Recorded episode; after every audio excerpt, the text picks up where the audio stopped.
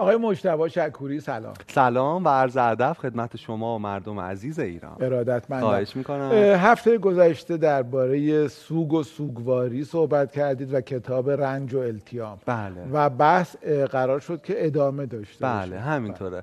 اولا من خیلی ممنونم از همه اونایی که برام نوشتن و من بارها خوندم. توصیه میکنم همه اونایی که در واقع شناخت انسان و رنج‌های جهان و اینها براشون مسئله است این کامنت‌ها رو بخونن، چون دریایی از معرفت و آگاهی درش هست.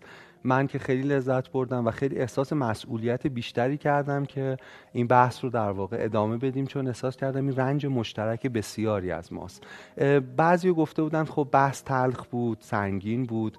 ما تا اینجوری که من میدونم تا اسفند ماه در واقع کتابباز ادامه داره این فصلش، به چیزهای خوبتر راجع به زندگی اینا میپردازیم، ولی خب این دین ماست به همه خانواده کتابباز که اونهایی که رنج سوگ رو تجربه میکنن بتونن کمی التیام پیدا کنن. اینی که من خواهشم اینه که یکی دو تا برنامه رو اگر هم سخت سخت و سنگین پیش میره دوستان ما تحمل کنند و به نظر من میتونه کمک کنه به التیام ما. من خیلی فکر کردم که تو این قسمت در واقع چطور بحث رو ادامه بدیم.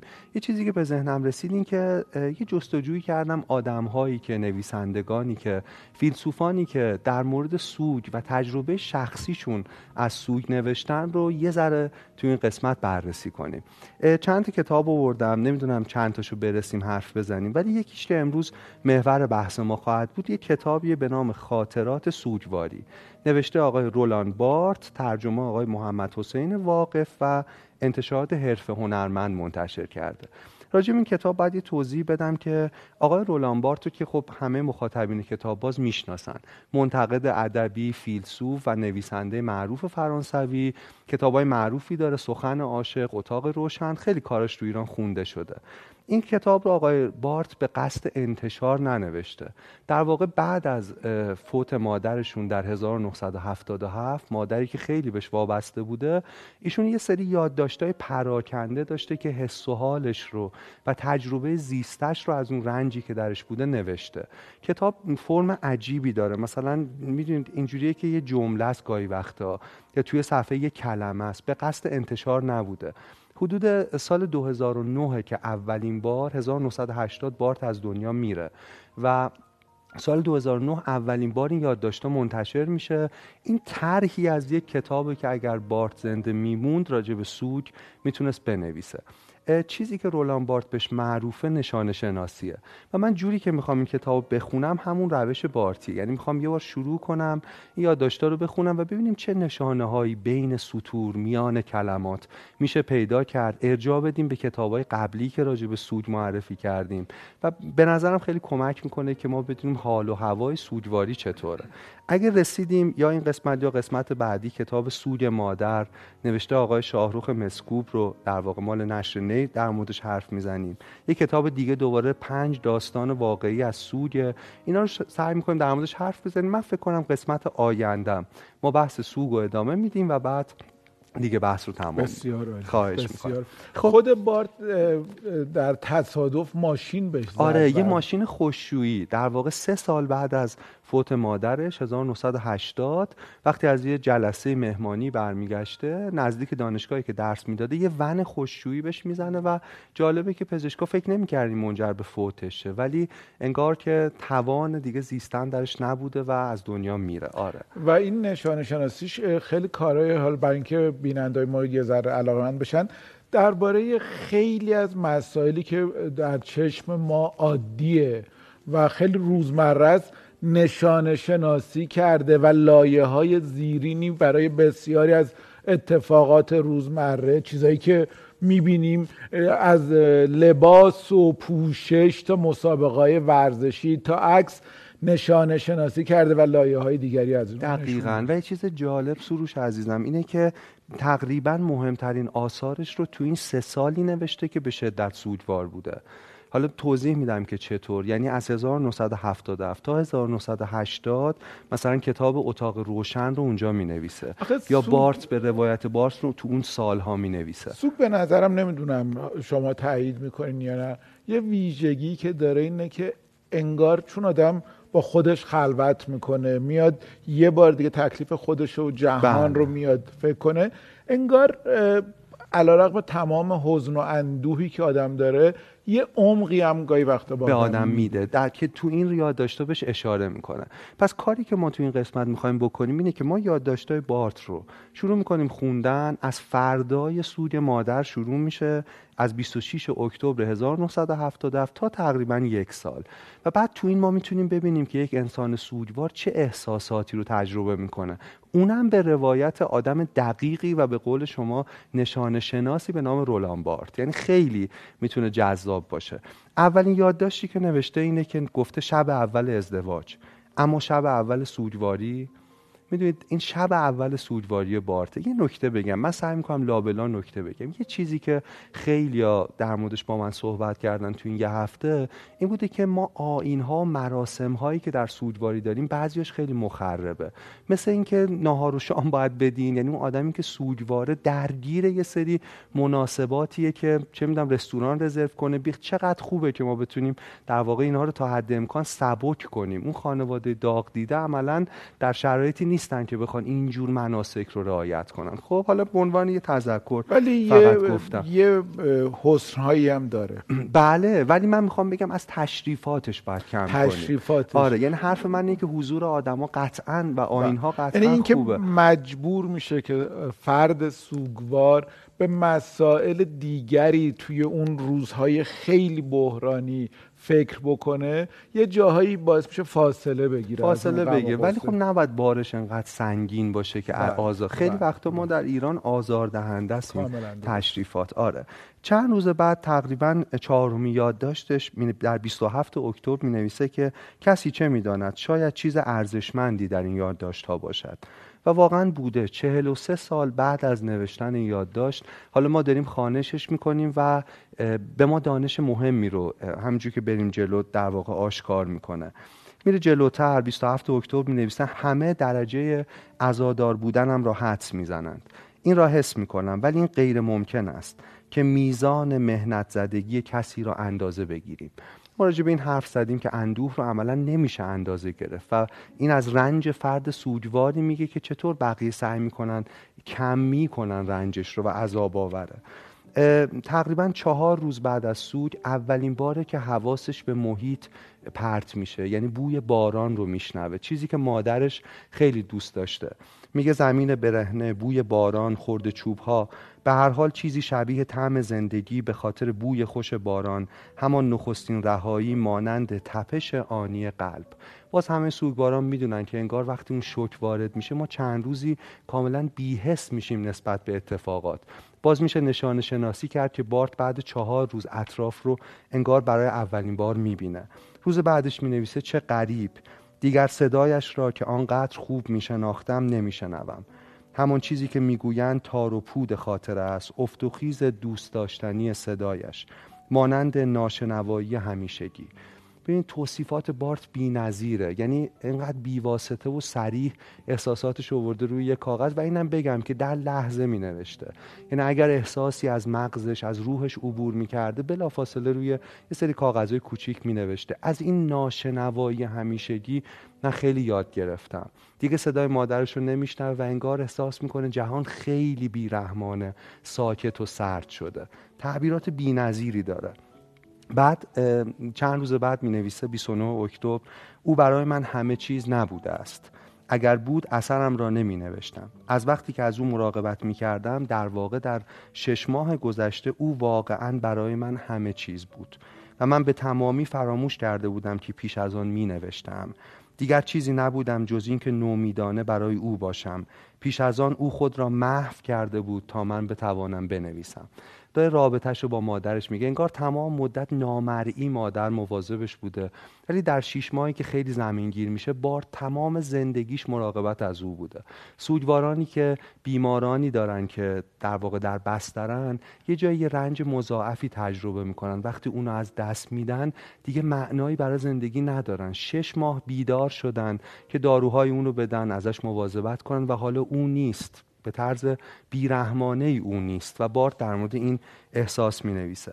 باز دوباره می نویسه اندازه‌گیری میزان سوگواری، هجده ماه سوگواری برای یک پدر و یک مادر. میدونی این کم میسازیه این فرد سوگوار خیلی اذیت میکنه. این فشاری که ما میاریم که دیگه بسه، دیگه گذشته، دیگه کافیه. میگه آدما به من میگفتن احتمالاً هجده ماه بعد سوگوار باشی. میدونی شاید این به لحاظ پژوهش‌ها و آماری درست باشه، ولی گفتنش به اون فرد سوگوار عملاً کمکی نمیکنه. انگار بی‌احترامی به وسعت و عمق اندوه اونه. آخه آیا کمک نمیکنه اینجور چیزا؟ یعنی بگن که سعی کن حالا بعد از گذشته هجده ماه بیایی بیایی. نه، اینجا هجده ماه نگذشته، بعد از گذشته هجده ماه شاید اینا کمک کنه. این مثلا یک هفته بعد از سوگه. اگه یک هفته بعد سود ما به یه آدم بگیم سال بعد خوب میشی، نگران نباش، عملا کمکی بهش نکردیم. بعد بذاریم اون تجربه رو که رنجناکه و دردناکه رو تجربه کنه. رنجش رو بعد محترم بشناسیم. کم میسازی رنج آدما توهین به اون رنجه. اینکه ما یه رسمی داریم که بعد از مدتی دوستان فامیل جمع میشن و لباس میبرن برای فرد عزادار و لباس سیاه در میارن، این خیلی میگن چه کار خوبیه. بله، برای اینکه درسته. ولی حرف من آقای سعد، اینا همه آیین‌های درستیه که کمک میکنه به سوگوار، ولی آن چیزی که بارت رو اینجا آزار میده اینه که بلا فاصله بعد سوگ همه دارن میگن درست میشه، در حالی که اون لحظه اون چشمندازی از اینکه درست میشه نمیتونه داشته باشه. اجازه بدن احساس که سوگواری بکنه. آره، بعد حالا این همه اینا تو مناسبت‌های زمانی رخ میده که اون آرام‌تر شده. جای می نویسه چقدر عجیبه رنجش از نبودن مادرش. می نویسه بسیاری دیگر همچنان مرا دوست دارند، اما از این پس مرگ من کسی را نخواهد کشت. احساس میکرده مادرش تنها کسیه که اگه این از دنیا بره انقدر رنجناک میشه. میدونید چقدر بیواسطه داره صریح ترین احساساتش رو بیان میکنه. از پارادوکس مکان می نویسه. او در خانه‌ای زندگی می کرده که مادرش روزهای آخر اونجا زندگی می کرده. میگه دوشنبه سه بعد از ظهر بازگشت تک و تنها به آپارتمان برای اولین بار. چگونه از پس تنها زیستن در اینجا برخواهم آمد و در عین حال برایم روشن است که جای دیگری هم برای من نیست. یعنی همون آپارتمان هم دوزخشه، هم بهشتشه، هم جایی که دوست داره از بقیه فرار کنه، آرام بگیره، هم آجر به آجر اون خونه پر از خاطراته.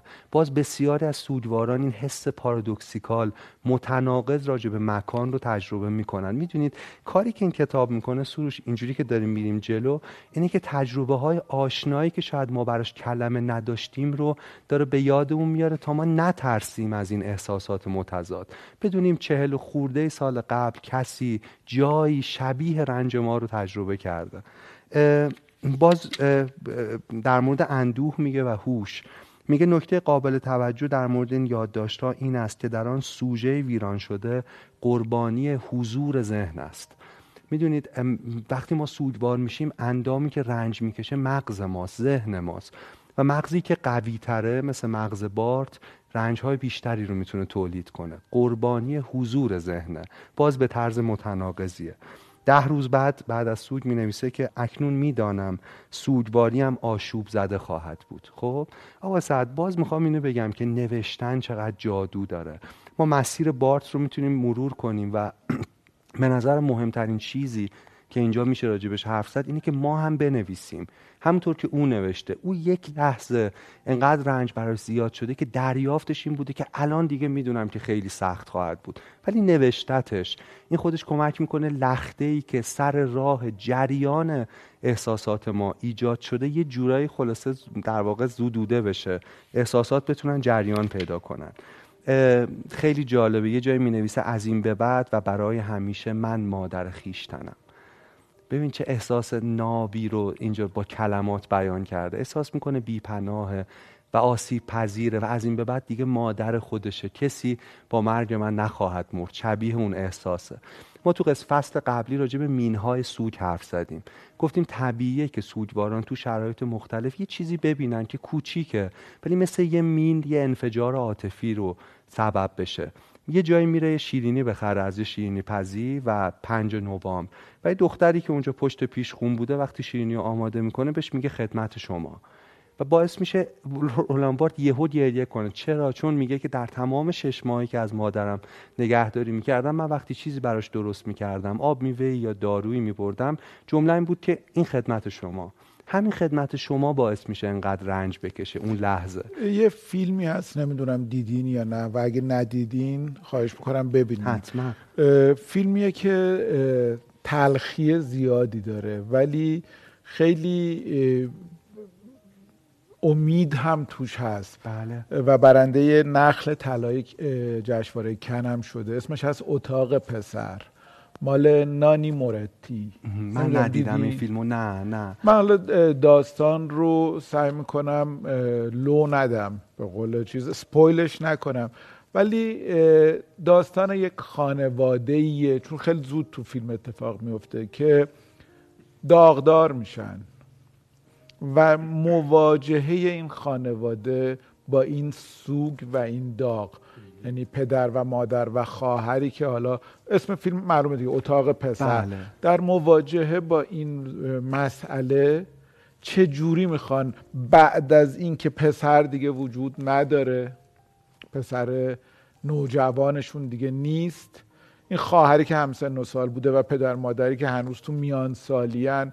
و تو همون خونه میز چهار نفره‌ای که هر روز میشستن، از فردا صبح که سه نفری میخوان بشینن چطور بشینن، صبحانه بخورن، و لحظه به لحظهش عجیبه. یعنی اینکه اینا خیلی میخوان زندگی رو ادامه بدن، ولی همین همین که چهار تا صندلی یکیش از این به بعد خالیه، همین مینه مهمی آره، از این یعنی این نگاهی که میخوان به این صندلی خالی نکنن ولی هست، و حالا فیلم دیدنیه دیگه. عجب، من حتما امشب میبینم اتاق پسر. اتاق پسر بقید. حتما، و خوبه که بیننده هم ببینن و اگه دیدیم همه، خیلی هم شاید دیده باشه. آره الان راجبش حرف بزنیم. خیلی صحنه‌اش هست که دلم میخواد بگم چون خیلی تاثیرگذاره، ولی حالا چون شاید یه عده نیده باشن بذارین بعدا اگه. آره پس آره. یه هفته وقت داریم که آره. اتاق پسر رو ببینیم بقید. حتما.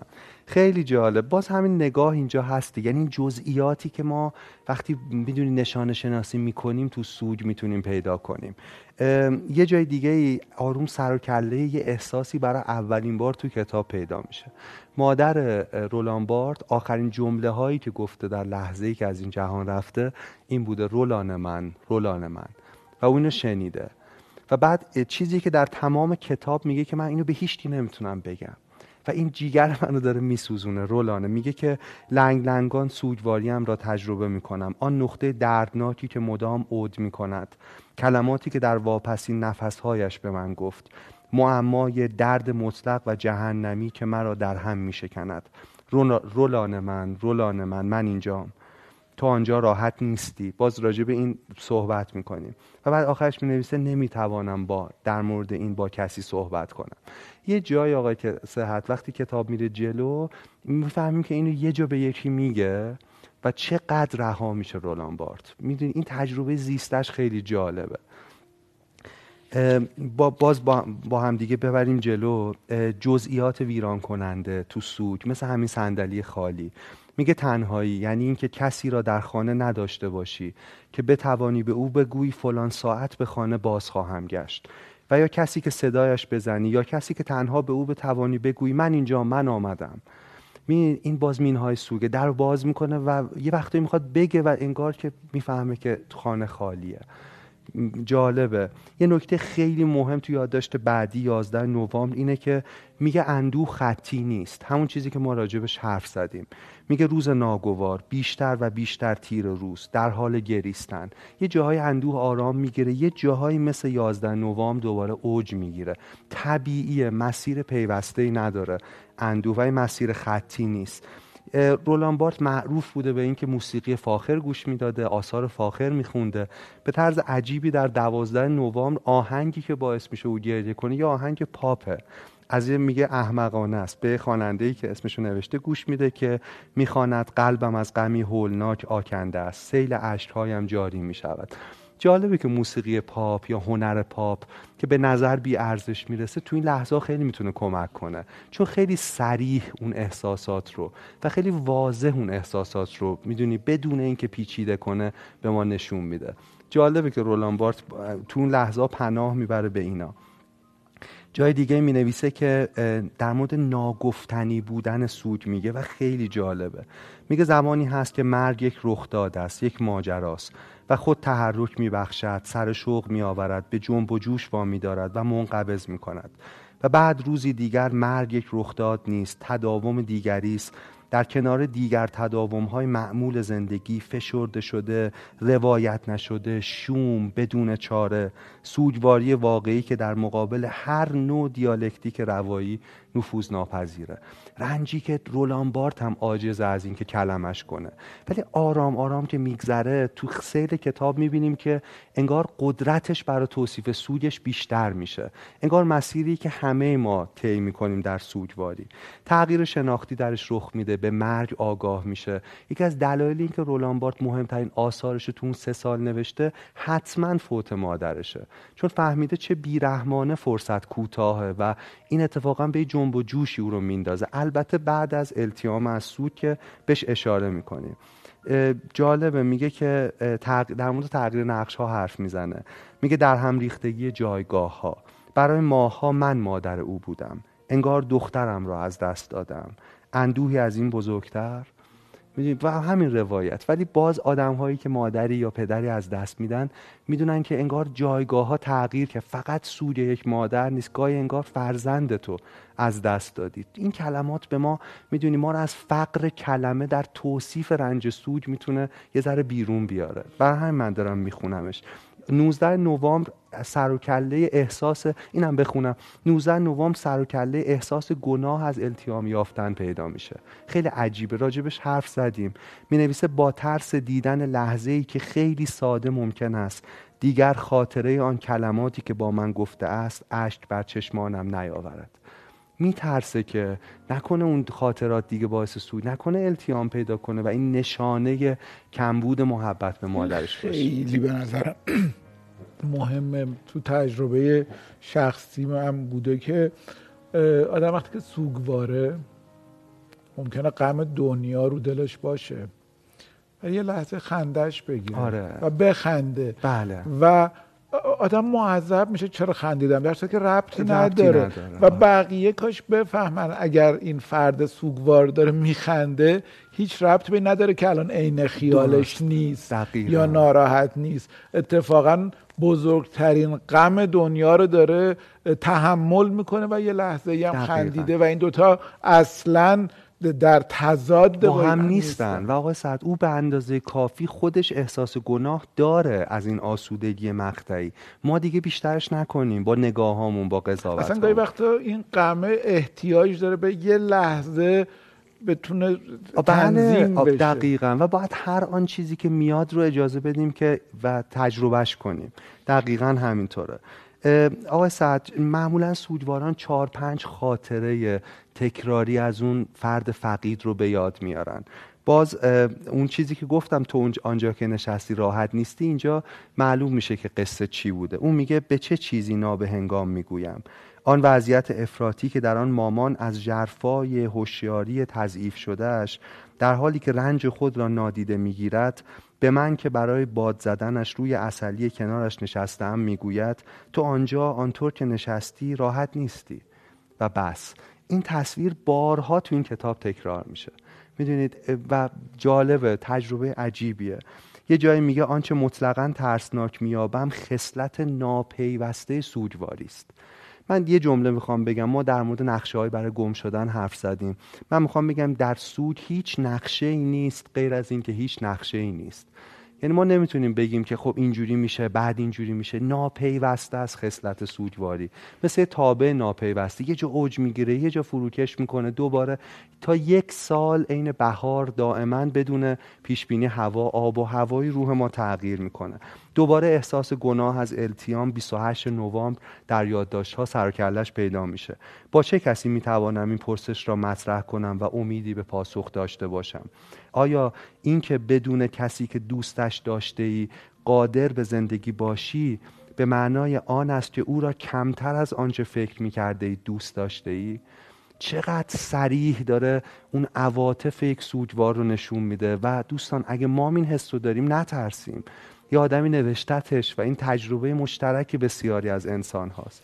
جالبه که یک نوجوان یا جوان نیست وقتی که داره بارت رو می‌نویسه، بله. حتی میان سالی رو هم داره رد می‌کنه. بله دقیقاً، در شصت سالگی داره اینو تجربه می‌کنه و این میکنه. احساس شدید عشق به مادر رو داره، یعنی میگم یه نوجوان هفده هجده ساله نه، یه چیز درسته. نیست. گاهی ما مردی یا زنی نه. رو میبینیم در میانسالی پدر یا مادری، ولی قضاوت جامعی که خب دیگه این که عمرشو که نه، اصلا اتفاقا او شصت سال با مادرش خاطره داره و این کار رو پیچیده تر هم میکنه.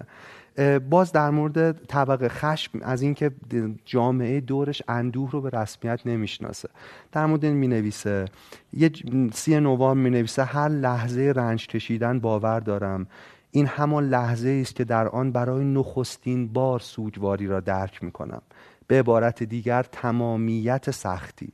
یعنی میدونید داره میگه این تا مدتی همیشه تازه است. یه چیزی که باز عزیزان رو شاید بترسونه، سوگواران رو، اینه که مثلا چهار ماه گذشته ولی من خیلی تازه دارم حسش میکنم. طبیعیه، طبیعیه تا جایی طبیعیه و اصلا نگرانش نباشیم. من سریعتر برم جلوتر.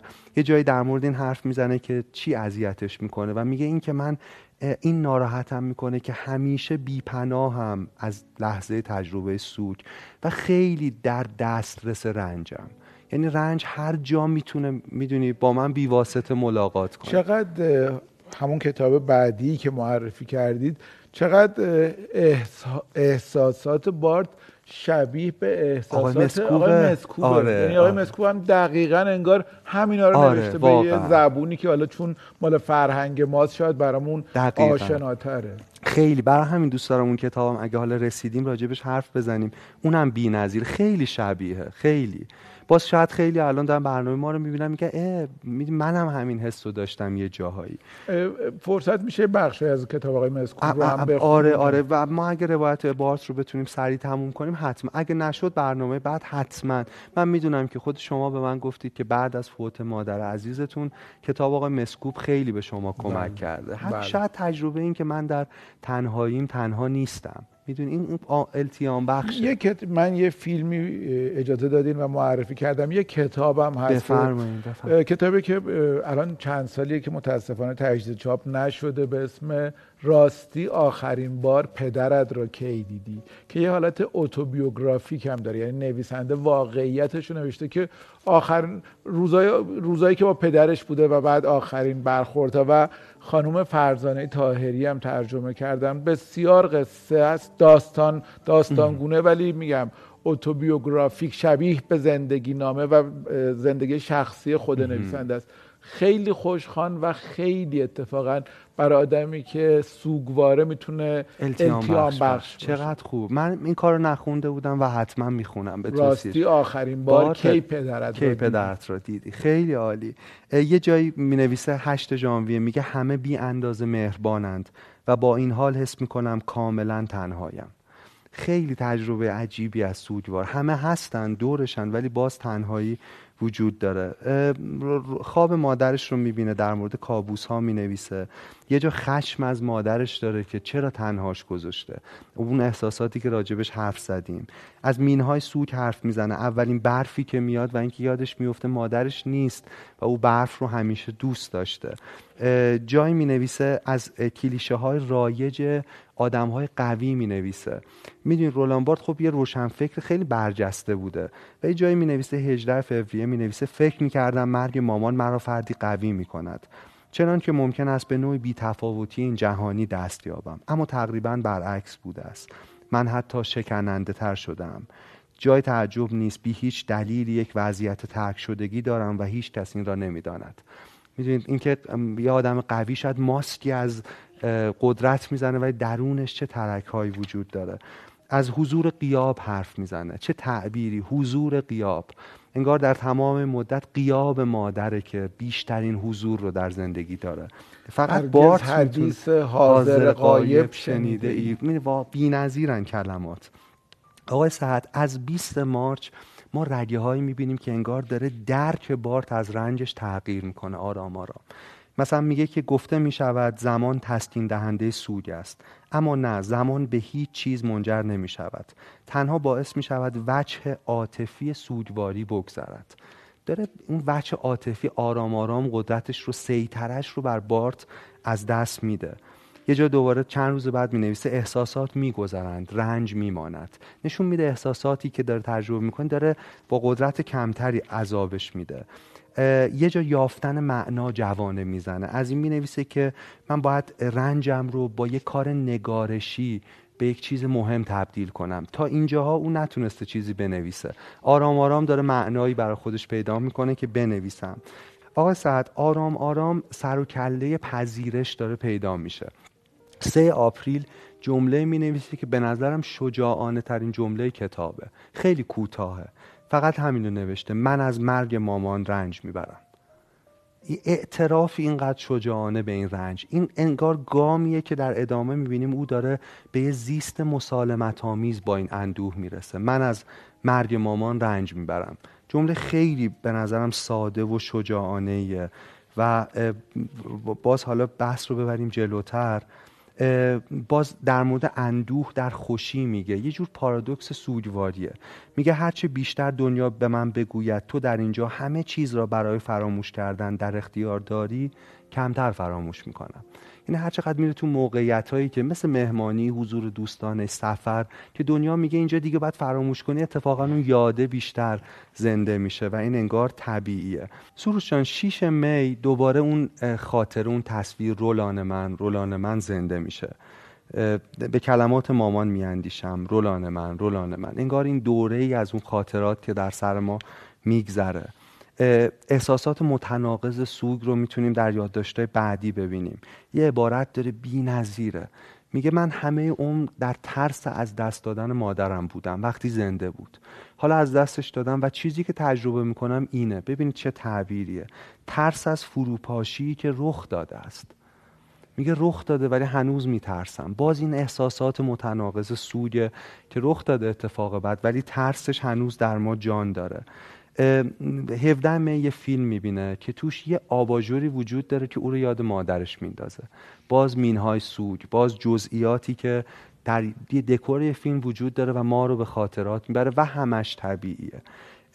در مورد باز حسای دیگه‌ای که حرف میزنه، در ستایش جنون التیام بخش حرف میزنه و یه جایی به طرز جالبی از آبی دوردست حرف میزنه که ما راجبش حرف زدیم. مینویسه مامان مانند آبی پل سزان است. پل سزان یه نقاشی بوده که جهان رو آبی با یه آبی دوردستی میکشیده، همون چیزی که ما راجبش حرف زدیم. میشه اینجوری این جمله رو خوند که مامان دیگر یک آبی دوردست است. در مورد سوگواری عبارت داره، میگه غیر پیوسته ولی بی حرکت. میدونید نشون میده سکون سوگ در وجودش داره رخ میده و سوگ داره آرام جای خودش رو در روان رولان بارت پیدا میکنه. دیگه بی حرکت شده، دیگه وحشیانه همه ساحت‌های وجودیش رو درگیر نمیکنه. یه جا تعبیر سیزیف رو به کار میبره، اینکه سنگی رو بالا میبرد و دوباره سر جای اولش بود. بعد از اینکه میگه بی حرکت، دوباره تجربه از اندوه داره که میگه مثل سیزیف انگار میبرم بالا و دوباره سنگ سر جاشه. همه این احساس احساسات متناقض بخشی از فرایند التیامه. ما نباید دنبالی روند خطی باشیم. میتونیم مودهای مختلف رو بشناسیم ولی خطی نیست، همونجور که خود بارت گفته. دوازده جوان فقط مینویسه هجوم اندوه، میگریم. اجازه این تجربه رو داره به خودش میده و یه جایی از این مفهومی حرف میزنه که خیلی درخشانه. میگه ما دو تا سوگواری داریم، سوگواری اول و سوگواری دوم. هشت ماه بعد از ماجراست و او میگه سوگواری دوم سخت‌تره، چون دیگه همه رفتن، چون دیگه همه انتظار دارن تو خوب باشی اما نیستی. یه بار بیننده هم به این مفهوم فکر کنن. پس ما اینجا میفهمیم با تجربه رولان بارت که سوگواری دوم وجود داره که شاید بقیه قضاوتشون این باشه که ما حق نداریم دیگه ناراحت باشیم. هشت ماه گذشته، وقتی ما راجبش حرف میزنیم انگار میدونید داریم به رسمیت میشناسیمش. و سوگواری دوم روایت بسیاری از کامنت هایی بود که مردم برای ما نوشتن. خیلی مهمه. ما یکی از بستگان و آشنایانمون تو تصادفی پاهاش دچار مشکل شد و بعدا که برای من تعریف میکرد دقیقا همینو میگفت.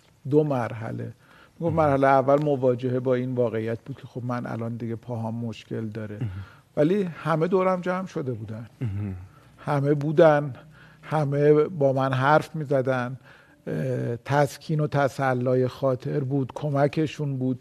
ولی رفته رفته رفتن سراغ زندگیاشون، حالا این باید میرفت سراغ کارش، اون بعد حتی تو خانواده‌مون نزدیکترین همسرم، بچه‌هام باید میرفتن سراغ درسش، کارش.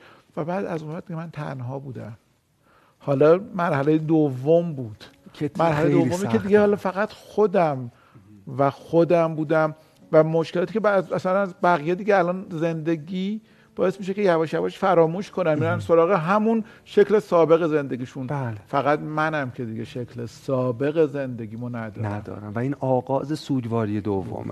این چقدر مهمه، ما از کلمات بارت، از این تجربه زیسته شما چیز مهمی رو میفهمیم که چیزی به نام سوگواری دوم وجود داره که نباید سوگواران رو درش تنها بذاریم. خانم نعمتی مهمان کتابباز بودن توی فصل‌های گذشته. بله.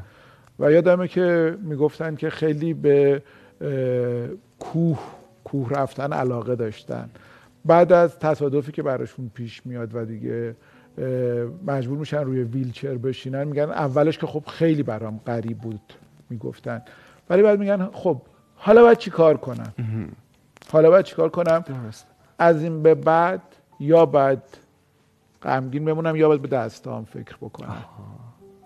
حالا که با پاهات نمیتونی کاری کنی، حالا به دستام فکر میکنم. و قهرمان تیراندازی با کمان تیراندازی با کمان هم در پارا المپیک شرکت کردن، هم, هم در المپیک دقیقاً درخشان پرچمدار کاروان ما بودن. دقیقاً دقیقاً حالا همین پذیرش رو ما آرام تو روایت رولان بارت هم میبینیم. تو آخر قصه یه جایی بیست جولای مینویسه شبیه به نکته‌ای که شما گفتین، امکان ناپذیری، در واقع توهین آمیز بودن، این که به بهانه افسردگی رنج خود را به یک دارو بسپارم انگار که رنجم یک بیماری باشد، از خود بیگانگی در حالی که این رنج جزئی بنیادی و صمیمی از وجود من است.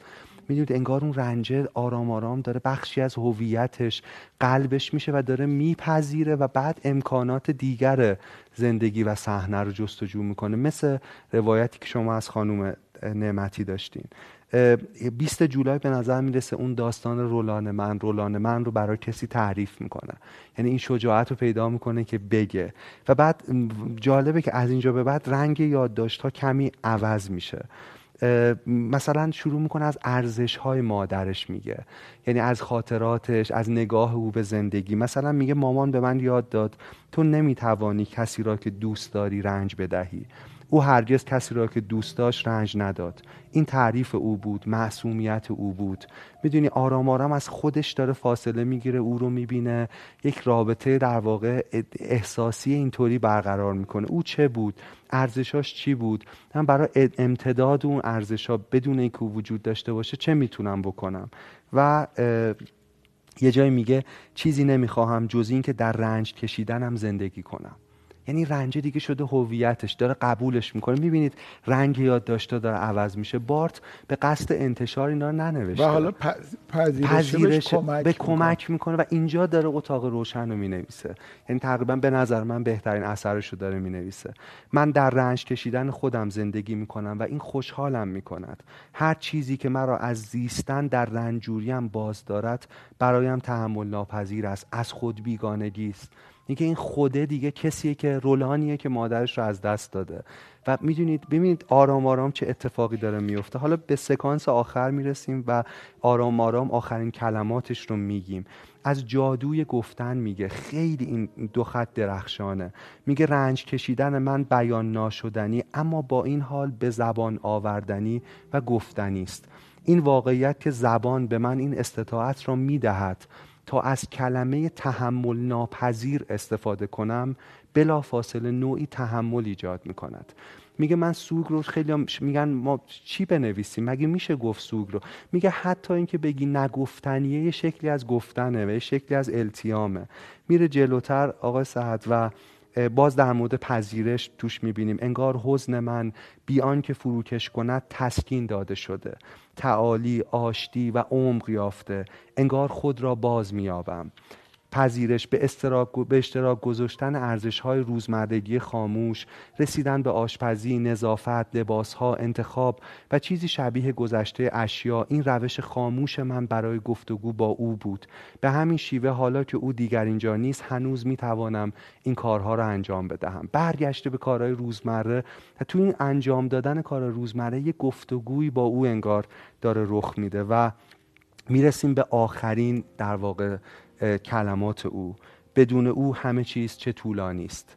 میدونید حرف درستیه، خیلی طولانی و کند شده زمان. سروش عزیزم، میرسیم به سکانس پایانی روایت رولان بارت از خاطرات سوگواریش. اینه، من فکر میکنم اینجا میتونه روایت او تمام شه. تقریبا آخرین یادداشت هاست. بیستم ژانویه هزار و نهصد و هفتاد و نه، تقریبا یک سال خورده بعد از سوگ، مینویسه: ما فراموش نمیکنیم، بلکه چیزی خالی در ما آرام میگیرد.